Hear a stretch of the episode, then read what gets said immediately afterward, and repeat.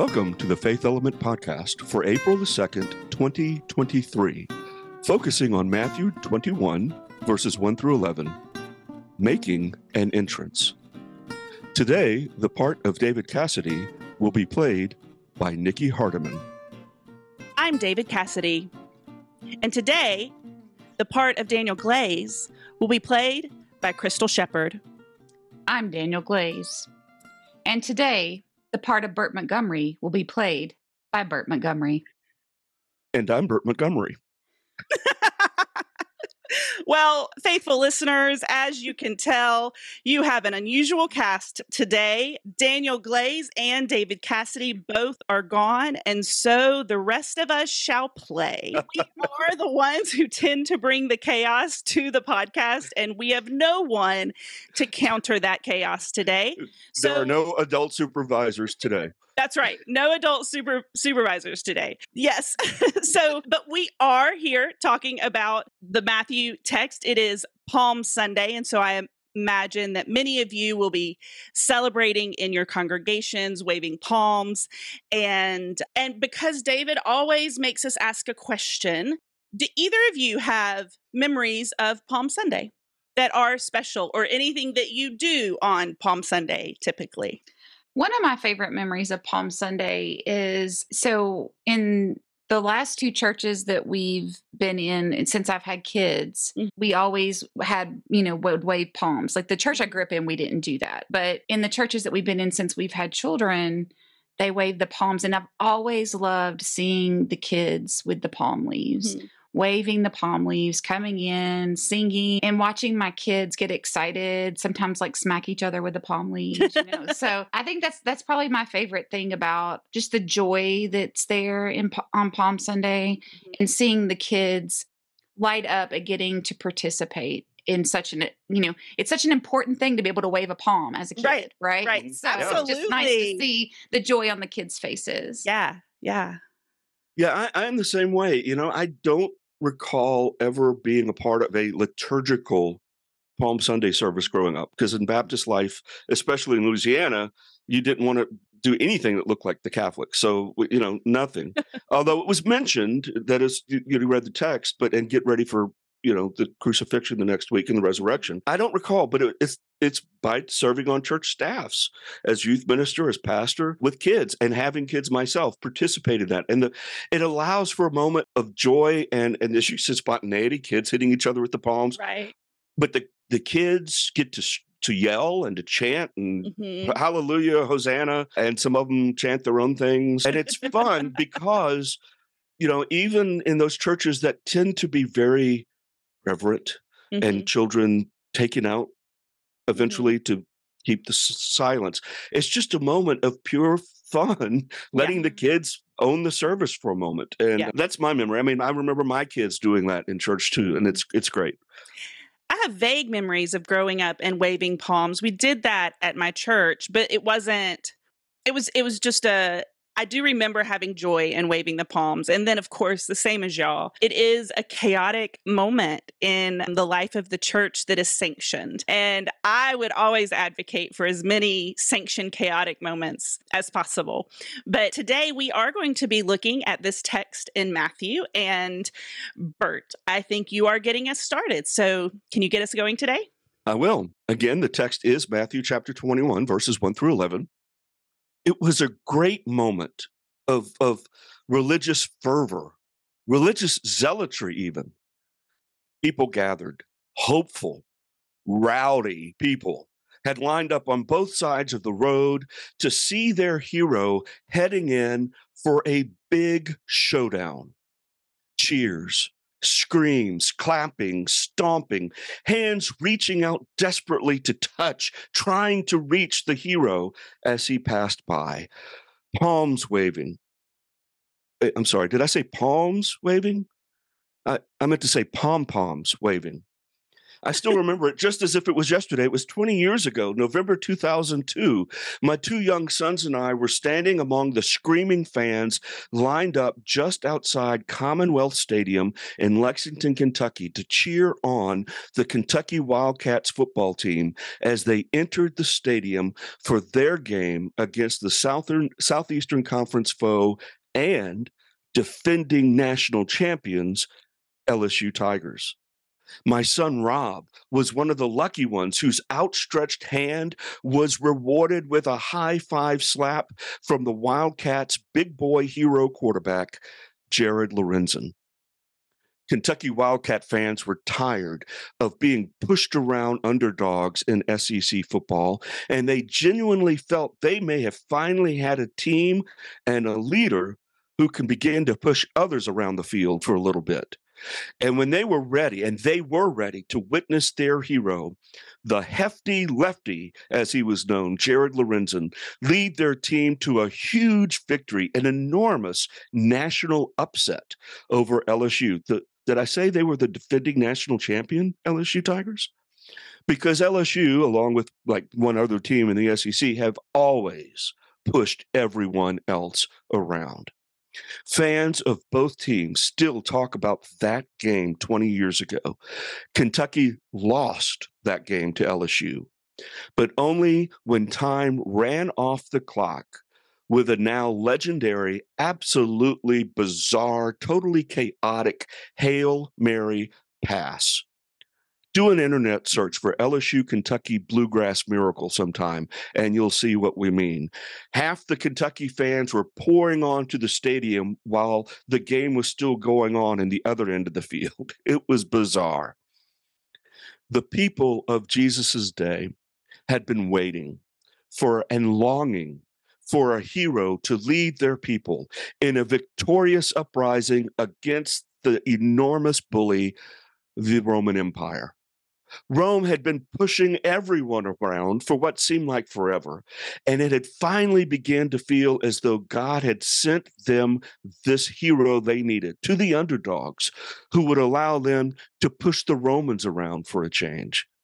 And here comes Jesus riding into Jerusalem, just as the prophecies of old had said the Messiah would on the colt of a donkey riding into Jerusalem. Oh, Jerusalem, the great city, the center of the life for the nation of Israel, the home of King David, the religious, economic, cultural, political capital of that old nation would soon be restored to glory. It was a moment of great religious fervor, zealotry, even. People hopeful rowdy people had lined up on both sides of the road to see their hero heading straight into the big showdown with the powers that be. Cheers, screams, clapping, stomping, hands reaching out desperately to touch the hero as he passed by, pom poms waving. I'm, I'm sorry, did I say pom poms? I mean, palms waving. But in less than one week's time, Jesus is going to lose. Worse than that, Jesus isn't, isn't even going to put up a fight. He doesn't even appear to try to win. Heck, Jesus refuses to put on the uniform of the team and even play in the game. And the cheering masses soon turn against him faster than fans can boo their star quarterback after a few bad games, faster than a governor's political allies, a senator's political allies, a president's political allies will distance themselves or throw their former champion under the proverbial bus. In less than a week after being greeted with the fanfare reserved for the greatest victory heroes of all time, even Jesus' own followers abandoned him and ran and hid in defeat. It seems so many of us in our churches today are still longing for a political, military, cultural, forceful Messiah to march into our places of power, to march into our arenas that can hold thousands of cheering, rabid fans, to march into our state capitals, to march into our nation's capitals, kick butt, take names, and let our specific brand of Christianity start pushing everyone else around again. We've done this before, and it never works out well for all the other people that scripture tells us are also God's children. We wave our Bibles and our Christian flags with such religious fervor, fervor, and zealotry. We'll cheer and scream the name of Jesus at, at stadiums filled with grand speakers, and yet Jesus still refuses to suit up and play this game with us.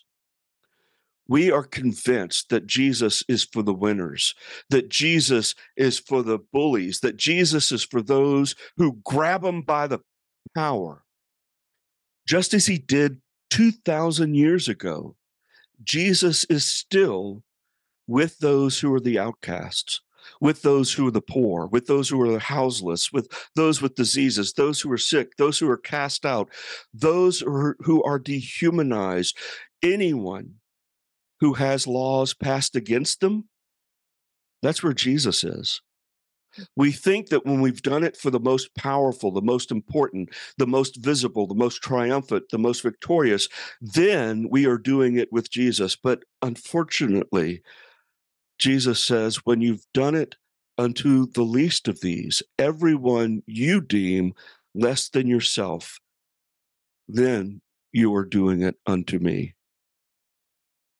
This is a tough question. The, the triumphal entry in the week to come leading up to the crucifixion is a raises all sorts of questions about our motives, about our faith, and about what and who we want Jesus to be compared to who Jesus is. The, the Christian artist, the Christian rocker from the 1980s and 1990s, Steve Taylor, once asked, Jesus is for losers. So why do we still play to the crowd? Bert, thank you so much for that really helpful and wonderful introduction. As I was listening to you and then thinking about our conversations about what we remember and enjoy about Palm Sunday, I always think it's so interesting that we do get our children to get up and wave the palms. And yet, this was a protest by Jesus. This was, or at least it was, a political demonstration against the Roman Empire. And so I don't know if it's that we get the children to do it because grown-ups just won't wave palms in the service unless they're working with the children right like i like to work with the children because i enjoy doing those things and so i want an excuse to wave palms.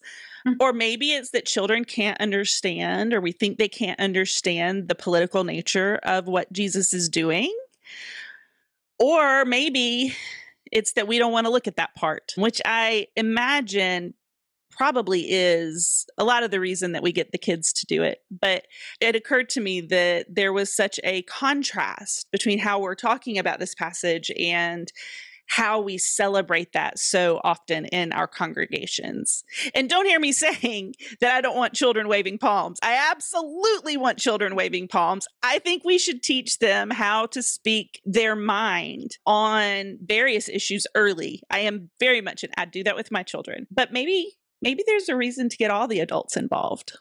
You know, I don't think I don't think the adults understand the political nature of what you're Jesus probably true. I really don't. Like I, I don't think I understood it until much later after going to seminary. Mm-hmm.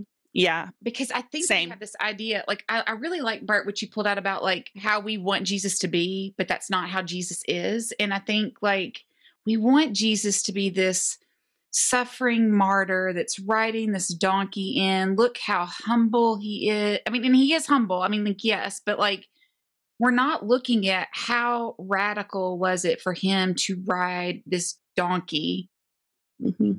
into Jerusalem, knowing what was waiting for him, and all these people laying down their cloaks, waving the palm, like that was a a major political statement that had to have like Rome sitting up and taking notice and going, what the heck's going on? And so I think as adults, we don't really want, I shouldn't speak for everyone, but I think a lot of adult Christians get really uncomfortable with this type of political Jesus. Mm-hmm. There's this other very vanilla suit wearing political Jesus, narrow features, you know, very whitewashed that we're comfortable with. But we're not comfortable with this grassroots subversiveness of Jesus. And I think if we allow ourselves taking the chaos that is Palm Sunday, allow that to like really seep in and go, wait, how do I need to be looking at Jesus? What was he really doing here? And how does that inform if I'm if I say I am a Christ follower, how does that inform what I do now? Okay, so everybody, I want to make sure that you understand why we're talking about this as an act of political demonstration. Quite often, a few days before the Passover each year, Rome would demonstrate their dominance. And they would do that by having a an official, it might have been Pilate, it might have been somebody else, who would ride into Jerusalem on a war horse just a few days before Passover. Because Passover is that celebration of Israel's freedom from Egypt, freedom from slavery in Egypt. And so by riding in on a war horse, Rome was demonstrating that they have dominance in saying, you might have been saved from enslavement from Egypt, but we're in charge and you better remember it. And that was the act that was being taken by the Roman government at the time. So when Jesus rides in on a donkey, it is a direct response to Rome's act of in of demonstrating their power. And so Jesus walks it, rides in on this do- donkey in part mocking what Rome is doing and also claiming that the God of Israel is the one with the power and that the Israelites are indeed free. And so that is in large part this is this is scrappy Jesus. This is Mhm. Jesus being scrappy and speaking through action to the Roman government. And the people who were there would have recognized Jesus's act as an answer or a response to Rome's action. Oh, and it, it certainly built up to the, the the the confrontation that would come at the end of the week with Herod and with Pilate, Mhm. especially with Pilate, because Pilate, you know, Herod was the Jewish governor, but but with Pilate, it, it was a Roman decision. Crucifixion could not happen without Roman power, Right. and and this added fuel to to Jesus's enemies, for lack of a better word, for the for the Jewish leaders who had made their bed and gotten comfortable with the Roman Empire hmm to say, look, he is a direct threat to you. He is Right. you, you are not the Jew. Rome is the Caesar is not the king of the Jews. You he thinks he is. So this was a direct fuel for them, for his enemies within among the religious leaders hmm of his own people to to use against him with Rome and to fuel that. But it also it enlivened the people who felt, hey, we're going to get and, and and Jesus did. And this is the hardest thing for me because I get riled up, and I, I'm all about advocacy. I'm all about action. I'm all about justice. It, it is that Jesus doesn't play the political empire game with his own people. hmm So, you know, the zealots. I mean, there was a, a Simon, one of the disciples, Simon was a zealot. Yeah. They were basically homegrown terrorists. I mean, they would, you know, they would stab people in the Mhm. street, even even fellow Jews who were too comfortable, Jews in name only, you might say today, right? Too comfortable with the powers of the Roman powers. Simon was a zealot. So the zealots are seeing this and getting excited. The common people who have been oppressed forever are getting co- excited about this. But yet, even still, Jesus is not going to be a, another empire ruler with fi- with you know Mhm. sword and with Mhm. military might because it just creates more and this is this is the hardest thing for somebody like me to wrestle with is how do we engage our world with and engage politically because politics is simply the distribution of power among people that's all politics is Yeah. and or do we control it among a few people uh, or do we allow it to be dispersed among many which means you get less done and it's more chaotic but how do we create change? How do we advocate for the least of these? Especially as every day there's some new laws creating a new group of least of these in our society right now, whether it's LGBTQ, whether it's women, whether it's people of color, whether it's what religious groups, whatever. How do we do this and how do we try to seek laws that protect them rather than alienate them? This week this the, the week of holy week for me gets more and more complicated each year of, of life as our reality of our life because this just as you mentioned it reflects it happens at passover so that reflects a, a moment of history when jesus when i'm sorry when god intervened and acted on behalf a violently oppressed people against a violent empire Mm. Now, this is happening again in Jesus' time with a violently oppressed people in the real world where people could be disappear from the streets, children can be taken from their mothers by Roman soldiers. Right. Horrible things happen all the time. It's good to be a Roman. Eh, well, you know, maybe you should have just not argued with the Roman officer and you'd still be alive. That happened all mm. the time mm-hmm. in that context. Mm-hmm. And Jesus is being celebrated by the, the outside masses, the oppressed people, but he refuses to take up his sword and play the violent empire game like, oh, we'll take charge now, and then you'll be the the oppressed people. You'll be the people we push around. How do how do we do this in today's society when it is the church as a whole, Christian tradition as a whole? y'all understand what I'm saying? In name of Christianity, in the name of God, in the name of Jesus, mm this nation for white men has done horrendous things for 200 years, more than 200 years, to everybody else. And now we think we're losing power and we've got to fight back. I mean, how does this is complicated stuff. I have no answers. Maybe y'all in your Sunday school classes and groups that are talking about this will come up with ways of what this means. But I feel like this is very relevant for our moment in history right now. I think it goes back to everyone having a seat at the table. Yes. I really do. Because when you were talking about that, I'm like, but there were all sorts of people that Jesus called, and they were all sitting at the table with him.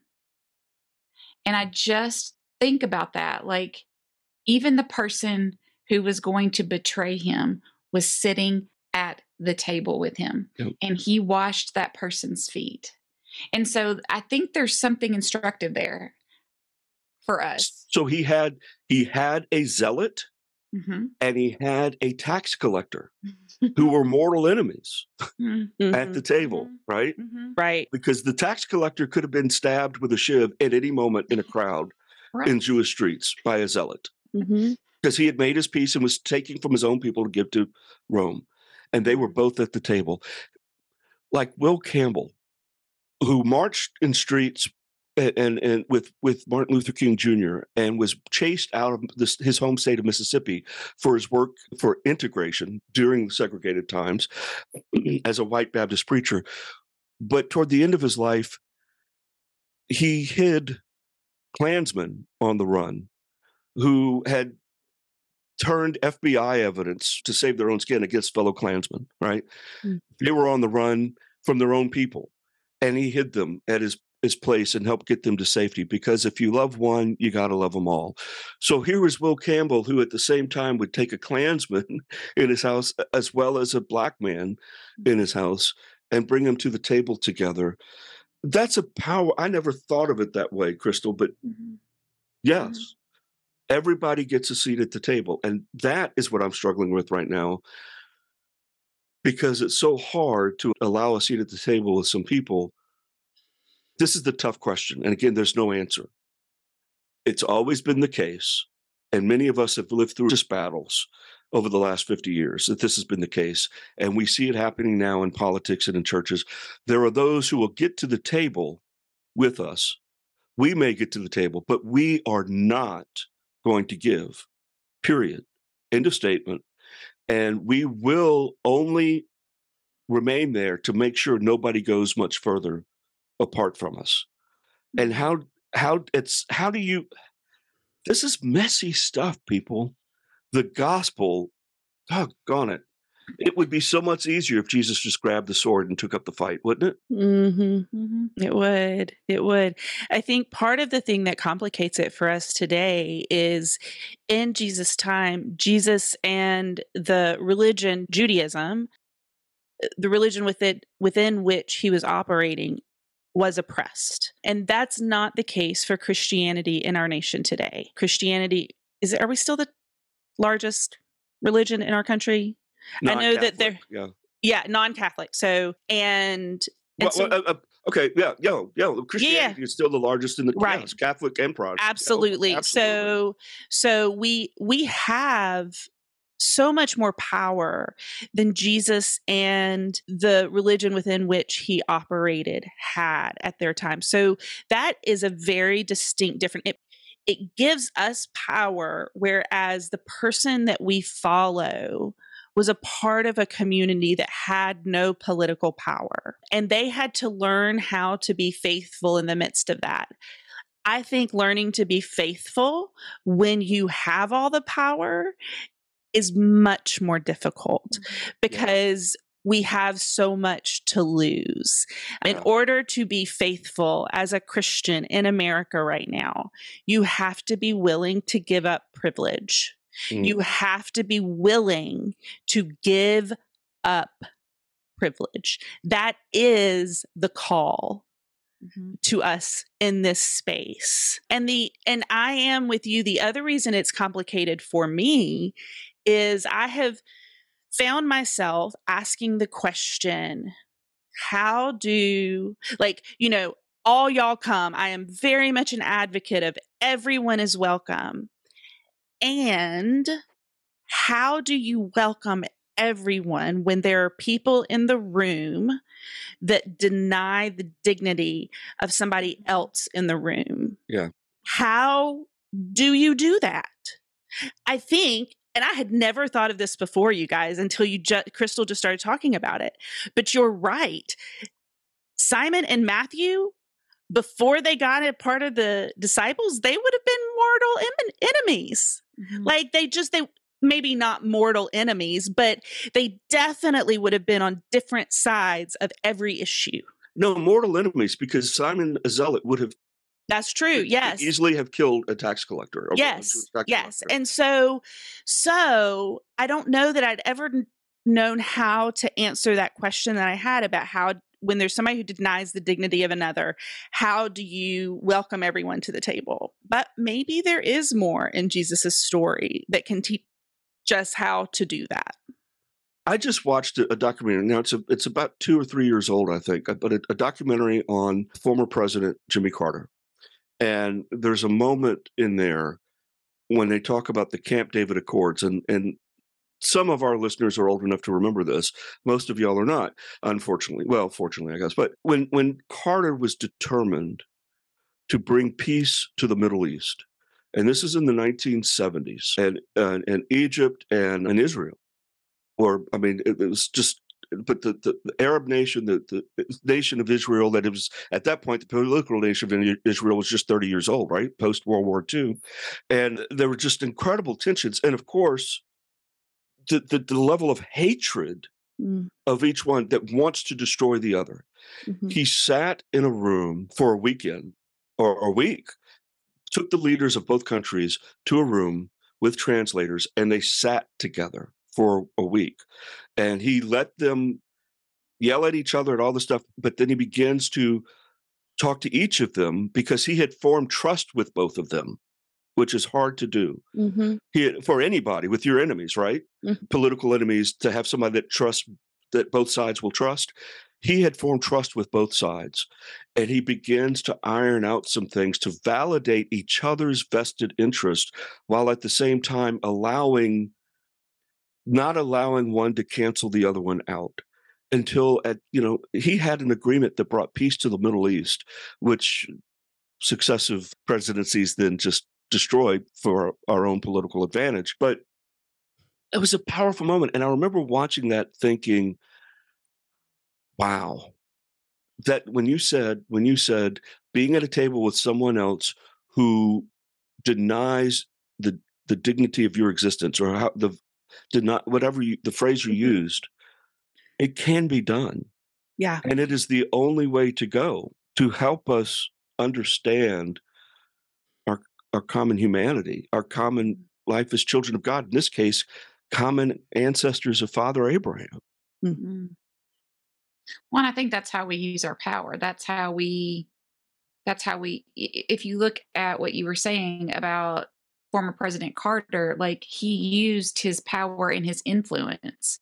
And if we're going to to give up some of our power, if we're going to use it in a way that is helpful, then I think that's that's that's the groundwork there. That's that's where we start. That's the bare minimum we can do is helping everyone get to the table, helping everyone have an equal voice, um, especially you know amplifying those voices that that need to be amplified.